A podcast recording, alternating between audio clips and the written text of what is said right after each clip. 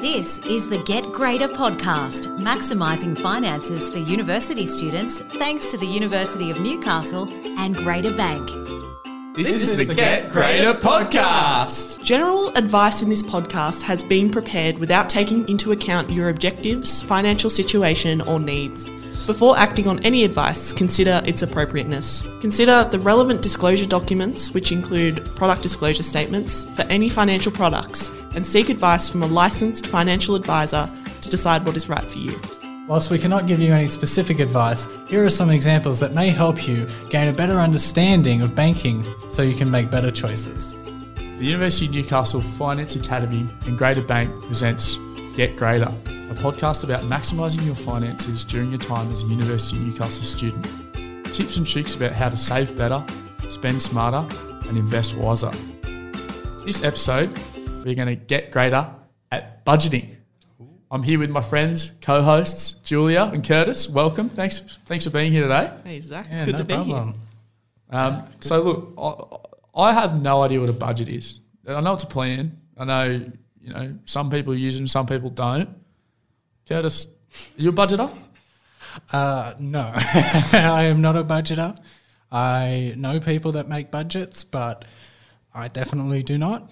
And uh, Julia, I feel like you might know more about budgets than me. So, Your lack of organisation, it's just giving me a little bit of a tummy ache, you know. hey, hey I'm one of those people that puts everything in a spreadsheet. It's color coded. uh, It's got coding in the back of it. It's phenomenal. Now, you don't have to be that technical if you want to create a budget. The way that I think of a budget for myself is I'm getting paid on this day and I've got to make it to that next payday with things I've got to spend and I've got to make sure I get from payday one to payday two. That's essentially how I think of it. If I've got stuff that's left over, that's phenomenal. It goes into my savings plan, but it's actually about being really aware of the money that we're spending because if you think about how easy it is to shop online, to pay pass, just using our phone to pay or even your watch, it's so easy to just keep spending, spending, spending. And if you don't bring yourself back and have a little check of how much you've spent and how much you've got left, how are you meant to reach any of your financial goals? So that's the way I see a budget. that does sound very organised. I don't. it's not that I don't have the time. It's just probably that I'm lazy. I try not to spend anything too expensive without knowing that I have the money for it. But other than that, money comes in. It's in the account, and I transfer it over to my card if I want to buy something. And if not, it just sort of stays in that account. Some goes into savings, some goes into super. But besides from that, the money's there, and that, that's that's it really. Have you heard about these And what I earn. savings, these budgeting apps though that they can actually connect to your bank account and show all the transactions. They categorize them for you. This week you've spent this much on food. That's what I don't want to see what that number is. that that bit's always a little bit depressing, but it's all automatic. So you can you can actually get it to notify you when you've reached some sort of threshold that you've placed in your mind, or it can remind you when a bill's coming up. So that example you use is really good. Like you you want to spend on an expensive item, Yes. but oh, you forgot about your phone bill that you've Yeah. also got to pay in between now and that next payday. So it reminds you, and you can put it in the calendar and it'll automatically fill that in with artificial intelligence, which I don't understand. I just love it and use it all the time. That does sound very convenient. Because yeah, as I said, I'm lazy. so yeah, maybe I'll have to check that out. They're just on app stores. Absolutely. Just search budget in your app store. Okay. Wow, that sounds that sounds even easy for you, Curtis. Yeah, it does. But you know, six letters to type in. Got to open up the app store. Then I got to do updates. That's Uh, a first world problem if I've ever heard who one. Right has Absolutely. the time? Not me. Not me. So Julia, like we're talking about, you're obviously a good budgeter. Do you have a specific plan? Do you save a specific amount of money, or is it just kind of depends on the week? So I try and keep it so my fixed expenses. So for me, I live out of home, so it's things like rent, utilities, my phone bill, and my car expenses. They form about fifty percent of my income, and then I've got that other fifty percent left to play with. So what I do with that is I go twenty percent into what I want to do in my life. You know, I'm I'm not one of those people that doesn't want to live their life. And just wants to save all of their money. I want to go and spend time with people, maybe do little trips, things like that. So I call that my fun fund. Fun I've fun. I like got- that. That's that's catchy. That's catchy. Then I've got 20% that I like to put away for a rainy day because inevitably, if you're driving around, you're going to get a flat tire or you're going to have a pet that needs to go to the vet or something like that. An emergency expense, I call that a fan account. So that's when so and so hits the fan, right? Ah, I think I Then Yeah, finally, I get I get that one. I've got my 10% that's on top and I have that taken out first as an automatic transfer and that goes to savings and I actually split that between super and a savings account. So, you know, that might go towards a home loan, deposit on a house, that sort of thing. So those longer term goals. See, we we have everything in common. We split up super and savings. At Yeah. Everything in common, yes, we have very, Yeah. very Wow. This is the Get Greater podcast, maximising finances for university students thanks to the University of Newcastle and Greater Bank. How does that compare to you, Curtis? Seems like uh, Julia might be She's a bit better than you Oh, I wouldn't say in better. in, Great in, word. in budgeting. in I'm talking, budgeting, yeah. Um, she's got an argument, but at the moment, I've never come into any trouble, and I do have some money saved up.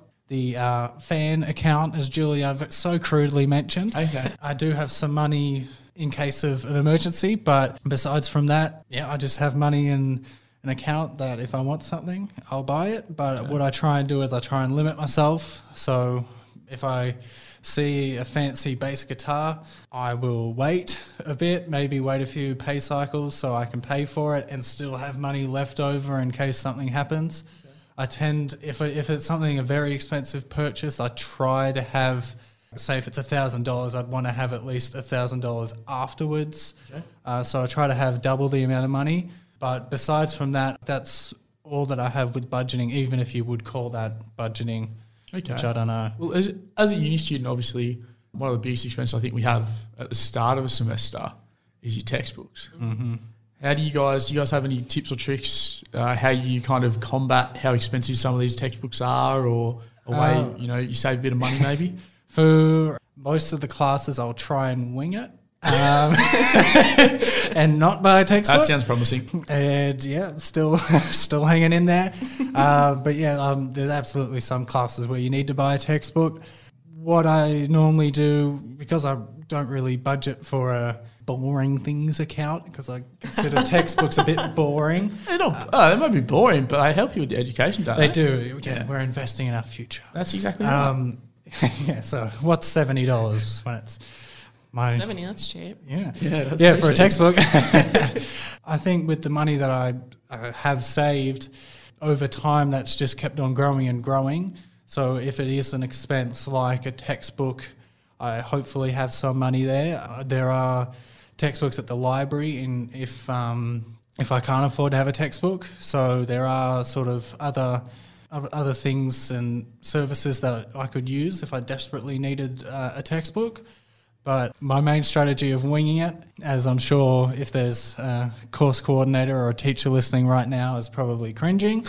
Just make sure you sit next to someone in class that's got one. exactly, Yeah. exactly. I'm, su- I'm sure all of my past lecturers and stuff are looking at my answers and going, ah. That It Yeah. explains Yeah. Yeah, it's not what Yeah. you know, it's who you know. exactly. Exactly right. We're also really lucky as University of Newcastle students that we've got the textbook exchange, and that's a really valuable thing. Um, it's not just for us, but we do have a really strong community on that platform to be able to buy textbooks from there. Yeah, definitely. Uh, the other thing that I've used in the past is just an ebook that I can download onto my computer. Done that for two reasons. One is that it's cheaper.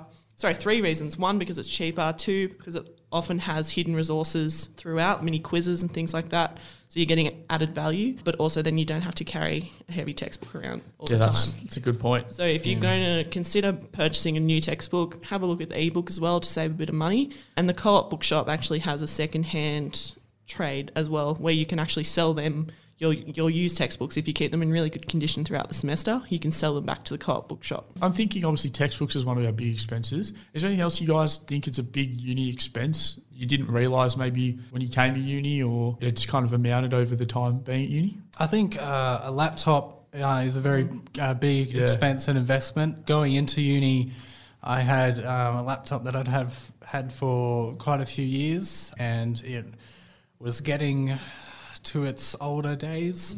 Um, not very great. So um, a big expense that I had, obviously, it's not going to be every semester like textbooks, but um, buying a new a new laptop, new powerful laptop that can hopefully last me, fingers crossed, through my whole degree. Yeah. If I keep on buying textbooks, uh, if I keep on not buying textbooks, my degree might be longer and might need another one. But we'll come to that.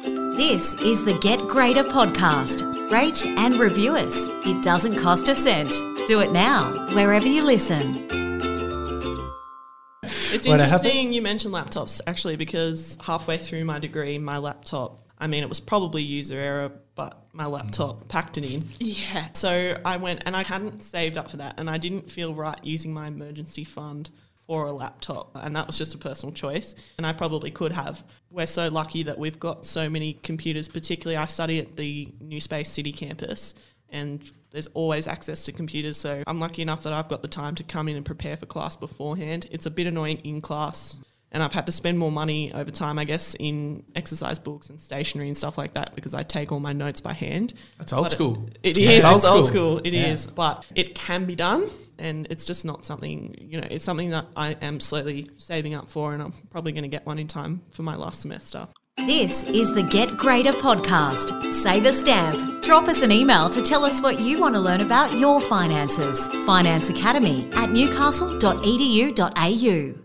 No, Julia's won over. Um, I think I might try and make a budget. There is a budget template sort of maker on the Greater Banks website, so that uh, is something that I might use. There are other ones online that I'll look at as well. yeah, and don't um, forget about those apps that you can yeah. connect to your bank and they can Yeah. automatically help you categorize things. yeah, and fingers crossed, make a budget and save more money than Julia. And yeah, Dream and All right, guys. Like I've both informed me, I had no idea, so it's good to hear. If you were to give one tip or trick to the students listening, what would you say? Uh, well, as a budgeting novice, um, I don't really have much or many many tips. The only thing I would say is just sort of be careful of your expenses. Really, that's sort of how I get through with my non-budget lifestyle. If I don't need something, I normally have the willpower to either not buy it or wait a few months before I buy it and have the money. So that's the only thing I really have. If you know, if you can't afford something, then don't buy it. I think mine Thank would you. be don't forget about that emergency fund. It's really easy to put money aside for something like a holiday or a car or something that you can see that's tangible, but it's those unexpected things that get people into financial trouble. They have to take out loans and stuff like that to try and cover things. So I would say if you can work into your budget some sort of rainy day fund, safety net, whatever you want to call it, I think you are doing yourself a world of good. Awesome. Well, uh, this has been Get Greater in Budgeting. Thanks for listening. This is the Get Greater podcast. If you liked this podcast, invest in listening to our others. There's a lot more to learn.